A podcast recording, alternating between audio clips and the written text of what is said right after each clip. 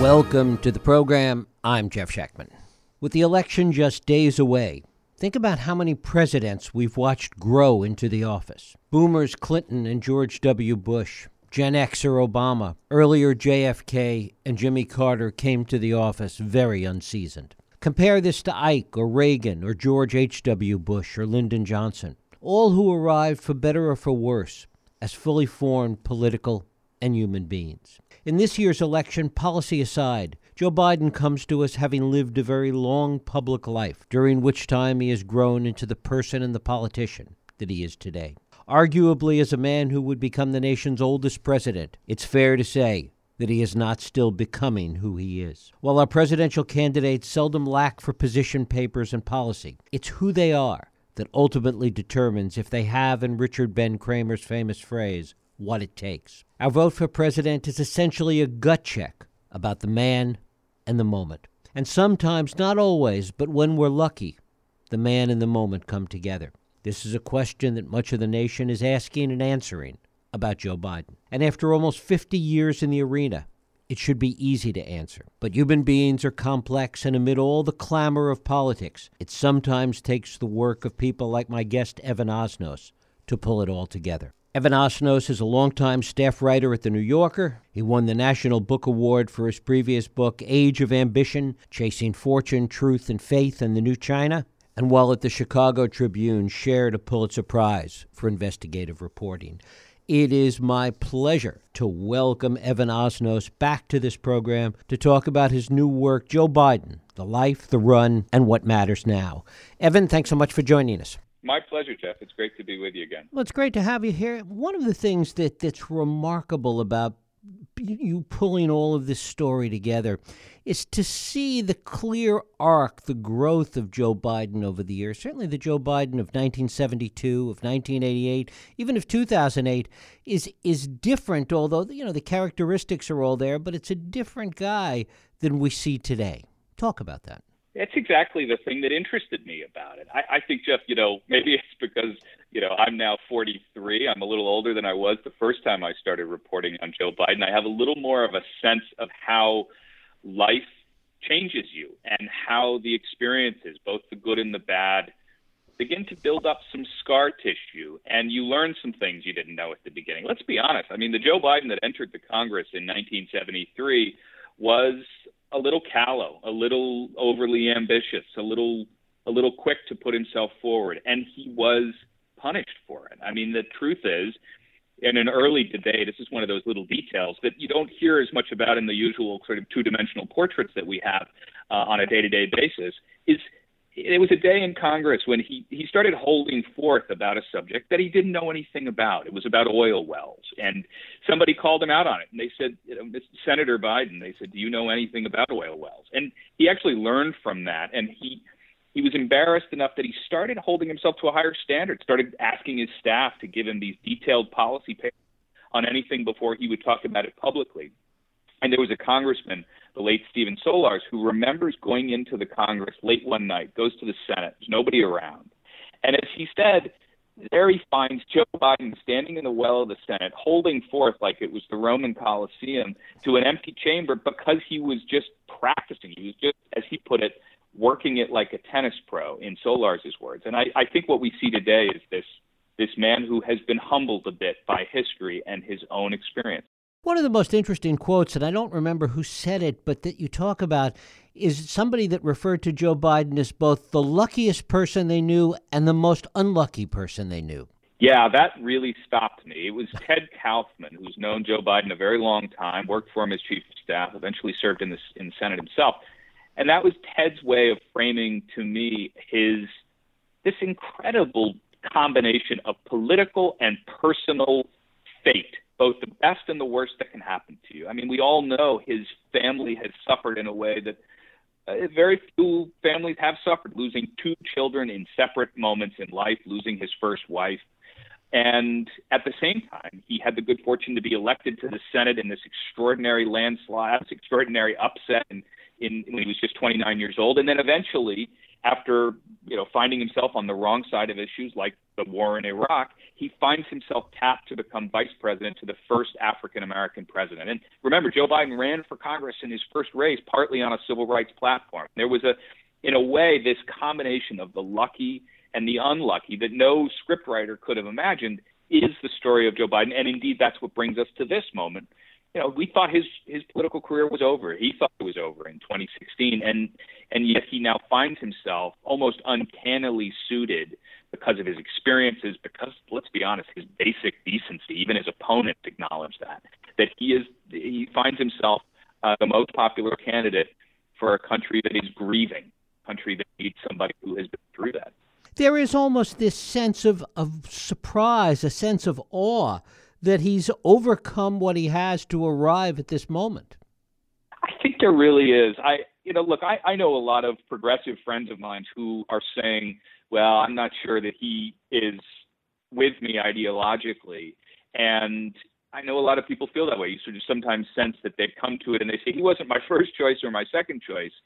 But what you find when you go into his story, and I, I, you know, I was a skeptic like a lot of people. I spent months digging into the details of his life, talking to the people who have really known him and know, and of course talking to him. It's been years that I've had interviews with him, going back to 2014 and continuing up until this summer uh, during the pandemic. And I just come away with this sense of how he has been, um, how he has been hardened and and changed my struggle. One example people don't talk about, it's actually how I start the book, is that in 1987, right after he bombed out of the presidential race, he had two aneurysms. And he's talked about them, he's written about them. There's no secret that he had them. But I don't think most people know just how grave it was. In fact, a priest was called in to deliver last rites. That's how close it was to the end.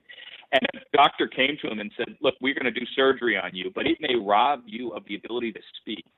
And he actually, in the depth of that moment, he joked, "Well, I kind of wish that had happened to me last summer when I was running for president."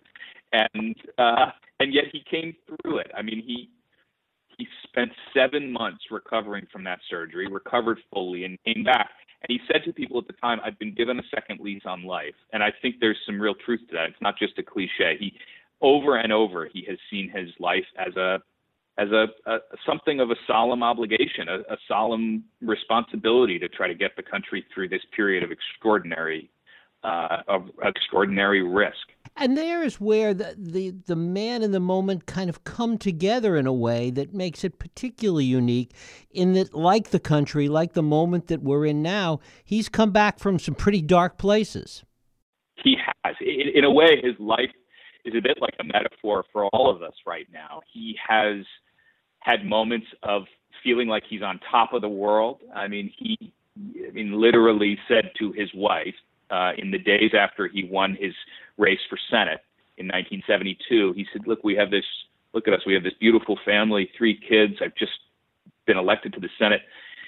I can't believe it's so good. And he actually did say at the time something terrible is going to happen. And then he has, and then of course there was the accident. And then follow that forward to today. The United States has had its moments of being at its highest, and today, in fact, I would argue, of course, a lot of us would agree, we're really at a, at a low point.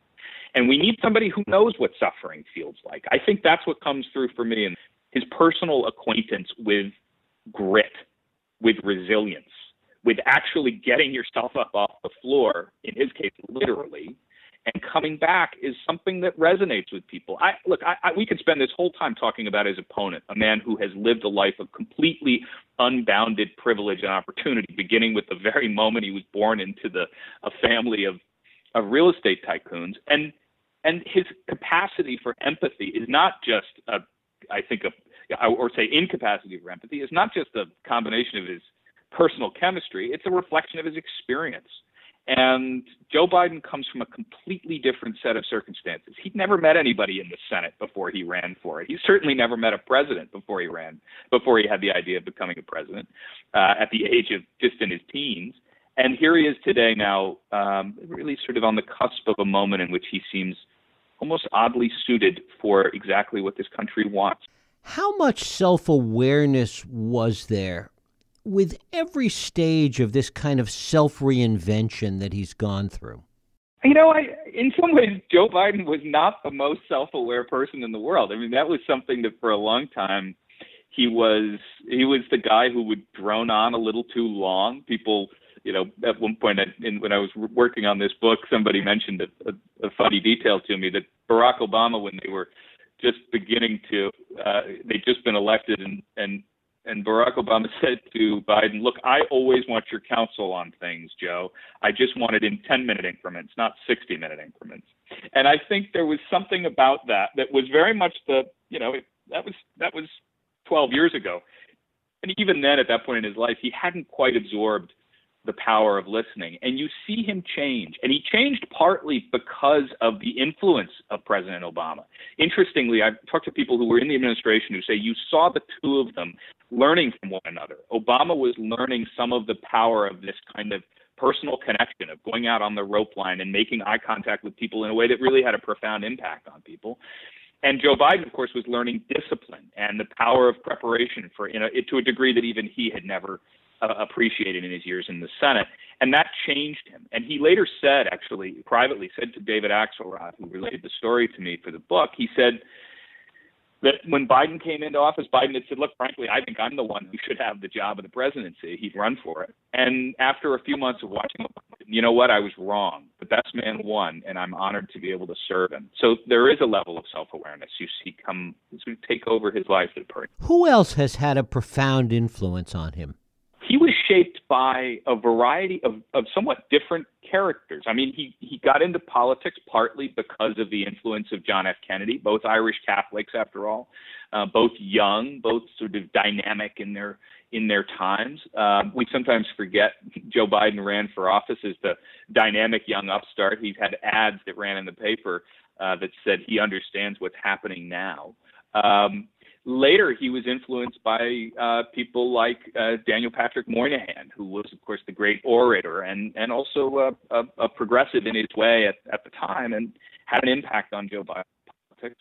Um, he was also influenced uh, by Barack Obama in, in some of the ways we've talked about. He didn't expect to be. He thought he was the more seasoned member of that of that pairing. And what he learned was that Obama had a way of uh, uh, he had an approach to politics that was elevated. It was using the power of language to, to sort of reach down into your into your soul, frankly, as a citizen, and, and make you feel like you were engaged in a higher enterprise. And I think Biden somewhat knows his limitations. He knows he's not a speaker like Barack Obama, but he knows that there is this inherent power to the call to unity, and that's one of the reasons why I think he is forthright about it. Some people may look at it and say, look, unity is a fantasy. In fact, maybe it's a mistake for him to even be talking about it. He doesn't believe that. Barack Obama didn't didn't believe that it was a fantasy.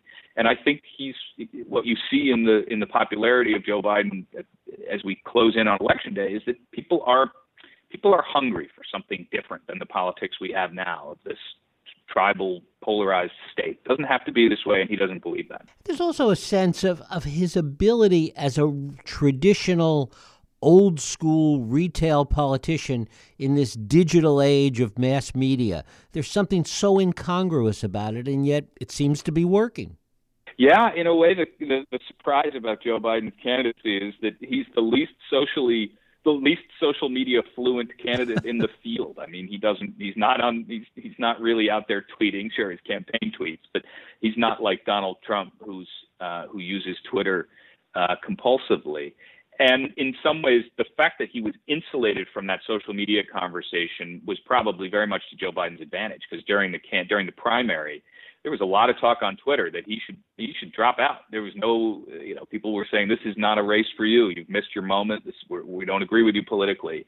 And what he knew, which was something that you didn't see that much in Twitter, and, and frankly about my profession, we didn't talk about it much in the media as much as we should have, is that most Democrats today in 2020 still describe themselves as, according to polls, moderates or conservative Democrats. And that's honestly where Joe Biden knew the party was, and he turned out to be right.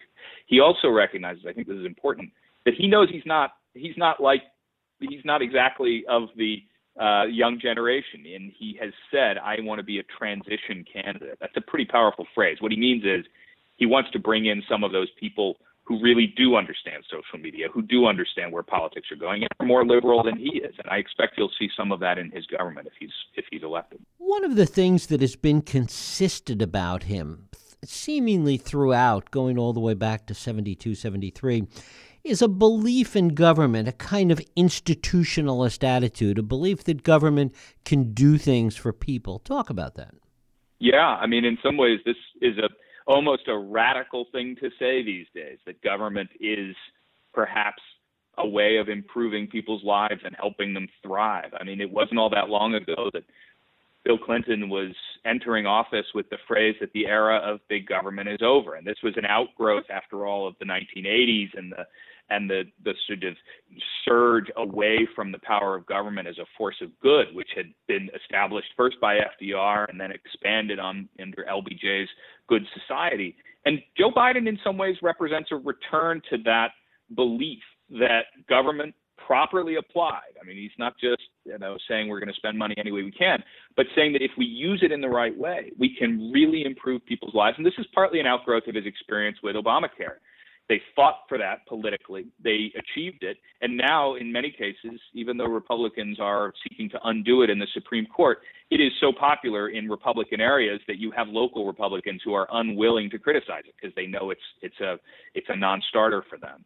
So he is a he's a believer in the idea that the that the public good can be achieved in part by public power, and I think that's something that is that sets him apart very distinctly from this uh, from his opponent. You know, there's always talk about the pressures on the presidency. We've all seen over the years so many pictures of the way presidents have aged as a result of the pressures of the job. If Biden gets elected, the pressures that he is facing are, are almost too many to even mention here, from the pandemic to, to putting the government back together to the pressures in his own party. Talk a little bit about his ability at this stage in his life to deal with a monumental set of pressures. Well, it is true. I mean, as you say, Jeff, he is he's dealing with an, an almost impossibly complex set of challenges if he's lucky enough to win, and even more complex than what Barack Obama faced when he came into office, inheriting a recession from the Bush administration. The reality is that Biden would be facing a pandemic, a recession, and all of the underlying structural issues we already uh, were facing. And and you know, when it comes to his age, I, I think we should be pretty clear about this. You know, it, if we've learned anything this year, it's that we should probably be listening to to doctors about matters of health rather than to political analysts or writers or certainly to politicians themselves. And on this, the doctors are pretty clear. The, in Joe Biden's most recent physical exam, and I'm reading from here, it says that he is a healthy, vigorous man of his age. And his age is 77. He's not 37. But when you're running against a man who is, frankly, Donald Trump was the oldest man ever to be elected president and then used his time in office to encourage us to inject bleach into his, our veins, he's probably not in a strong position to be criticizing Joe Biden's fitness. I think there is a, a sense all of us have who have interviewed him over the years, sort of watched him up close, have a, a, an ability to kind of see change over time. What I would say, and I say this emphatically, is look, he is thinner than he was uh, six years ago, no question. He's, he's he's a little slower, and yet his mind is unchanged. And I think you hear that if you listen to how he talks. And I, you know, I, interestingly, in the audiobook edition of of my book, we decided to include some snippets of the audio of the interview with him.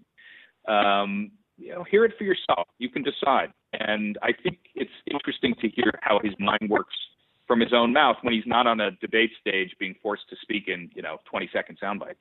To what extent do you think that he envisions himself as president for eight years at this point? Talk about that, how he sees his role if he's successful.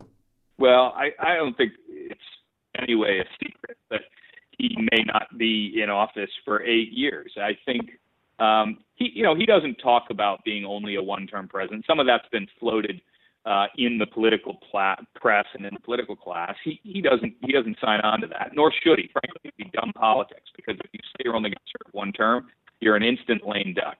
He's not going to do that. Uh, he, he didn't get where he is by by fumbling the ball quite that way. But what he also did is he chose somebody as his vice president who comes from a completely different generation, uh, has, you know, uh, one hopes years ahead of her in politics, and is ready for the job, meaning that she has enough experience that she could do this. And Kamala Harris is it is not an incidental pick. He he puts a huge amount of emphasis on uh, on the vice presidency because he had the job. He knows that it matters if the president allows it to matter. And what he said to me is the vice presidency is only as important as the president makes it. And uh, I would expect that you will see a, a, a pretty active vice presidency from Kamala Harris. I think she'll be out there in public. I think she'll be uh, acting as a bridge to another generation in a way that he can't and doesn't pretend he can be. Is his period of self reinvention over? Is what we see today what we're going to get for the next four years if he's elected?